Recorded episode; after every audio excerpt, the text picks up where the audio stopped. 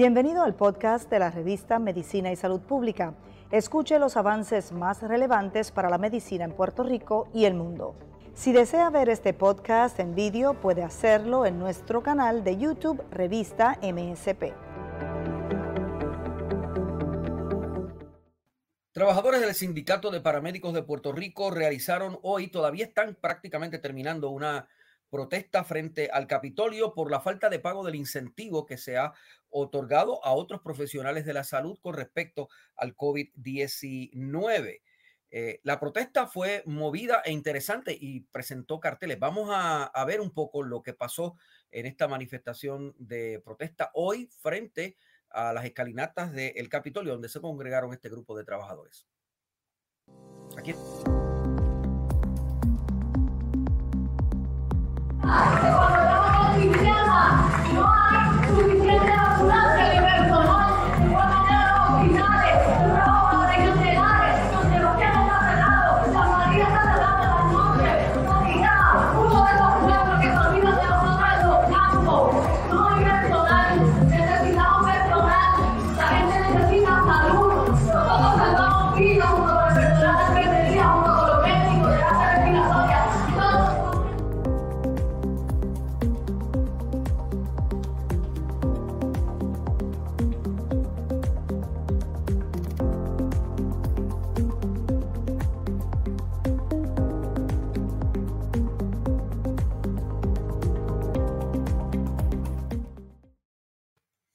Somos primera línea, hemos arriesgado nuestra vida, ganamos salarios eh, bajos, mientras la Junta de Supervisión Fiscal que nos eh, impide un salario eh, justo y un, un aumento salarial ganan mucho dinero.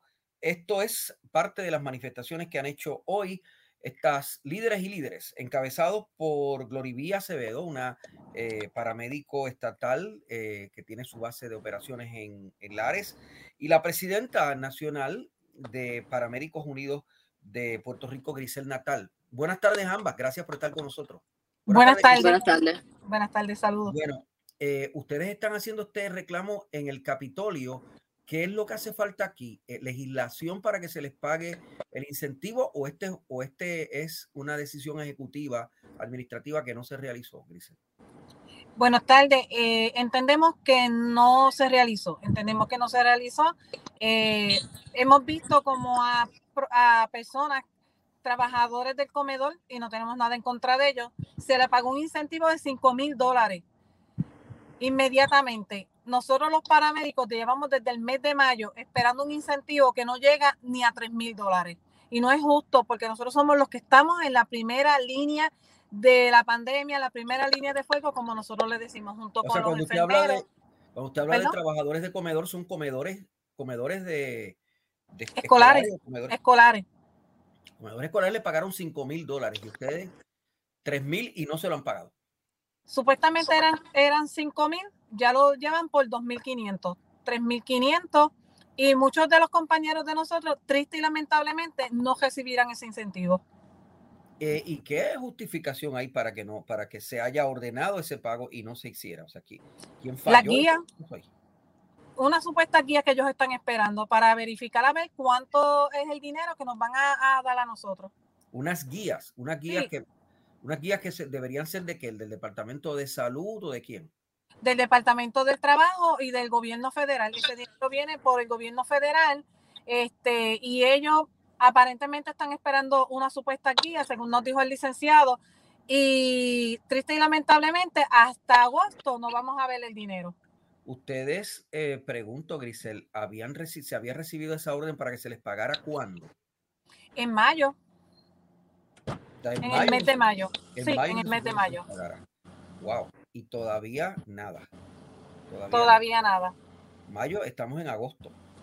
¿Perdón? Estamos a mitad de agosto, o sea. Nada. Todavía no hemos recibido ningún dinero, ningún incentivo. Ahora tenemos también aquí a Glorivía Acevedo, que es una trabajadora de, de Lares, eh, de los paramédicos de, Puerto Rico. ¿Cuánto gana un, paramédico en Puerto Rico? Pues mira, yo llevo en el cuerpo de emergencias médicas, eh, lo que ahora es el negociado del cuerpo de emergencias médicas, bajo la sombrilla de seguridad pública, 10 años, por cumplir 11 años próximamente. Y yo devengo un salario de 1.725. Eh, ya luego de los descuentos, ¿verdad? Que nos hacen de ahí la retiro, uniones eh, y otros más, pues el sueldo que sobra quincenal son 680 dólares. Esto lo que ha transcurrido es que la mayoría de los compañeros tengan dos y tres trabajos adicionales para poder subsistir, porque no les da el sueldo para vivir en adición a que muchos se van a estudiar enfermería y se van a otras áreas a, ejercer porque el sueldo es mucho mayor y la mayoría de los paramédicos que desean ejercer como paramédicos pues van a los Estados Unidos buscando mejores oportunidades o compañías de los Estados Unidos vienen en busca de profesionales paramédicos para llevárselos hacia los Estados Unidos por la poca paga. Cuando yo lo vengo a sacar por hora, viene siendo 10 y, un, y algo más por hora. Ese es el sueldo de un paramédico eh, del gobierno. Y un paramédico, perdonando que, que Gloria está hablando, con licencia P, porque nosotros nos clasificamos por paramédicos básicos, paramédicos con la licencia P y despachadores, que los despachadores son los menos que cobran. ¿Cuántos paramédicos hay en Puerto Rico? Paramédicos en Puerto Rico a nivel isla hay sobre 3.000, pero en el negociado no llegamos ni a 500. Wow. Eh, y, ustedes son los que tienen que correr realmente con las emergencias. Ustedes son los que van a, y buscan a la Eso es así. Triste y lamentablemente, este, cuando el sistema 911 hace la llamada al despacho, eh, se despachan las ambulancias estatales. Si el turno, la base está cerrada en el turno, pues se buscan ambulancias privadas o municipales. Y Gloriví sabe de eso. en mi caso, pues yo le puedo decir que yo trabajo para la estación del ARE, que al momento hay trabajando cinco personas. De estas cinco personas, tres son básicos y dos son paramédicos. Por ley tiene que haber un paramédico dentro de la unidad, que es quien hace mecanismos avanzados hay muchos turnos cerrados actualmente, no solamente en el pueblo de Lares, sino en la región en varias bases, porque no hay personal paramédico para cubrir el turno. En adición, en mi pueblo yo tengo que cubrir San Sebastián, porque está cerrado la mayor parte también porque no tiene paramédicos. Yo cubro Castañer, que esa base fue cerrada. Cubro Vallaney, que esa base fue cerrada. Cubro Quebrada de Camuy cubro Juncal de San Sebastián, Portillo de Adjuntas, inclusive yo he sabido salir desde Arecibo hacia el pueblo de Florida porque no hay ambulancias disponibles o porque en un turno de siete eh, pueblos solamente habían en ese día tres estaciones abiertas. Vallaney es Atillo, ¿verdad? Vallaney es Atillo, en la 129, pero nosotros cubrimos en Lares todos esos pueblos y limítrofes, hasta las Marías bajamos también. ¿Y dónde están esos paramédicos que no están ahí trabajando? ¿Se han ido fuera del país, me imagino? Eh, Se han ido fuera del país, renunciado.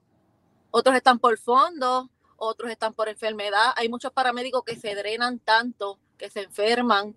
Eh, no se nos paga a nosotros horas extras, eso es un detalle también a señalar. No tenemos derecho a menos que pasen de las 400 y realmente eh, muchas veces se pasan, pero luego lo que hacen es que te las pagamos y no te las pagamos nada este, o se quedan en el olvido, entonces no hay eh, nada que, que motive a paramédicos eh, quedarse más horas extra o doblar turnos, lo que hacen es que se cansan, se enferman, hay personas por fondo, hay personas operadas, hay personas diabéticas, hay personas que han fallecido, compañeros de ataques cardíacos, de cáncer.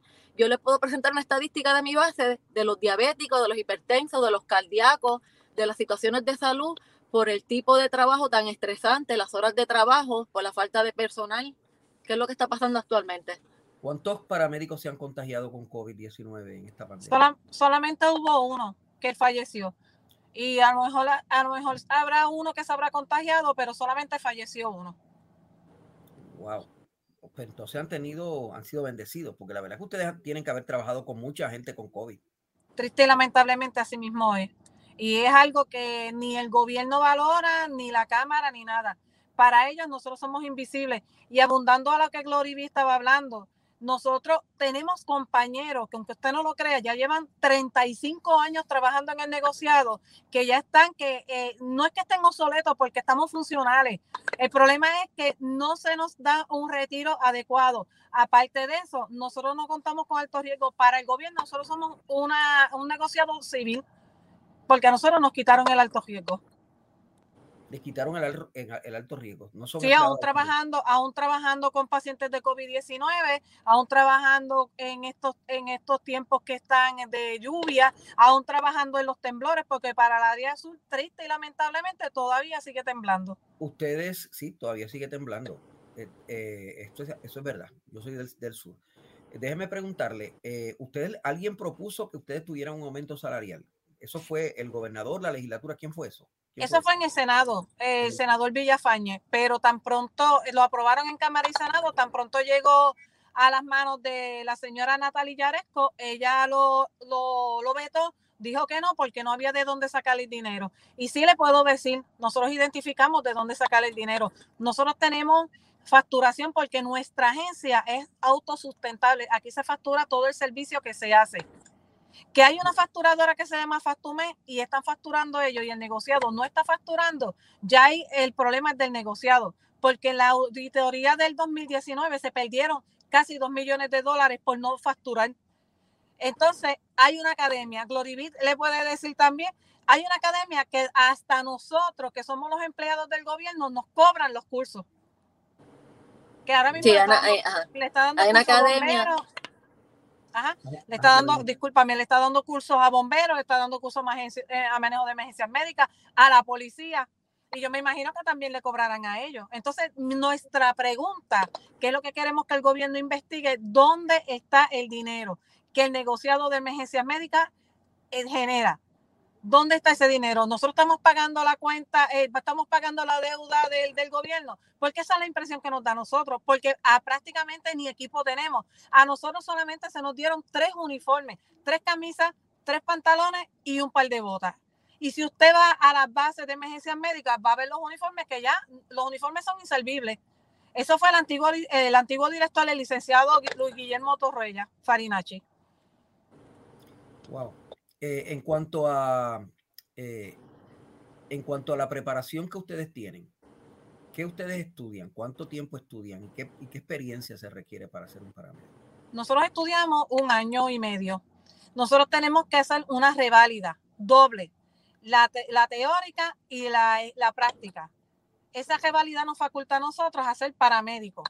Pero además de eso, todo el tiempo nos estamos adiestrando con cursos avanzados sea CPR, sea ICLE, sea PALS, son cursos avanzados y son cursos súper costosos. Nosotros eh, realizamos mecanismos invasivos, o sea, hacemos trabajo prácticamente de un médico. Nosotros intubamos, nosotros este, cardiovertimos, desfibilamos, hacemos trabajo invasivo, que el Departamento de Salud, ¿verdad? A través de, la licencia, eh, nos da la, la autoridad y a través ¿verdad? de protocolos de la agencia de realizar mecanismos invasivos que yo les puedo garantizar a usted y demostrar que salvan vidas. ¿Sabe? Mecanismos que hemos realizado los paramédicos, intervenciones inmediatas que han salvado vidas. Eh, ¿De cuánto era el aumento salarial que se proponía para ustedes, Grisel? Eh, 2.250 dólares, que no creo que no llegue, no llegue ni, ni, a, ni a 500 dólares. O sea, ese ese era el salario base que se ese era el salario base, pero lo vetaron. Lo vetaron. Lo vetó la Junta de Supervisión Fiscal. Eh, sí, la honorable Natalia Yaresco, que ya tiene un sueldo sustentoso y no ha visto la necesidad que tenemos nosotros los paramédicos. Y quizás no vio también que, que si les pagamos mal a los paramédicos, nos quedamos sin paramédicos. Exactamente, y es lo que puede ocurrir. Eso mismo era lo que estábamos hoy hablando en la fortaleza con el asesor del gobernador, que ahora mismo la pregunta que le hicimos es si aquí surge una catástrofe como pasó en Haití, ¿usted está seguro que usted cuenta con todo el personal paramédico para atender todas las emergencias? Él se quedó callado porque sabe que no es verdad. ahora mismo... 500 dólares, o sea, 500, 500 este paramédicos no es suficiente. Exacto. 500 paramédicos en el negociado, porque están los municipios, que el municipio le paga 1.200 dólares a los paramédicos, sea básico, sea paramédico, que es un sueldo súper por debajo. Y las compañías privadas, que muchas de lo que están pagando es el salario mínimo. Teniendo compañeros con licencia y con adiestramientos y con buenos cursos, porque el paramédico que estudia en Puerto Rico es el mejor preparado que está. O sea, si son 500 eh, en el negociado y hay en municipios y en empresas privadas, ¿cuánto habrá en, en total en el país? Aproximadamente eh, como 3.000, porque ya las licencias van por 3.000 y pico. Muchos no están ejerciendo, que, que también hay que, hay que sacar a, a, colación, que hay muchos paramédicos también que tienen licencia, pero no ejercen porque prefieren trabajar en otros lugares porque devengan más sueldo. Mantienen su licencia, pero trabajan en otras áreas. Gracias, Grisel Natal y Glorivía Acevedo de la Unión de Panaméricos Unidos de, de, Puerto Rico. Después de esta protesta, ¿va a haber algo más? Seguro, vamos a solicitar reuniones. De hecho, se le solicitó al, al asesor del gobernador, al licenciado, se le solicitó que no, no nada más no nos escucha él, que así como el gobernador fue y abrazó a las empleadas del, de, del comedor, que no tenemos nada en contra de ellos, que también venga y de cara a nosotros, porque es bien bonito que después que uno le dio la confianza de que él fuera el gobernador, es, nos eche para el lado. No puede ser. Gracias por estar con nosotros. Eh, claro que sí, buenas tardes. Buenas tardes. Las dos líderes de la Unión de Paramédicos Unidos de Puerto Rico. Aquí cubrimos la ciencia y cubrimos la salud, porque la salud es noticia. Mi nombre es Luis Penchi para la revista de Medicina y Salud Pública.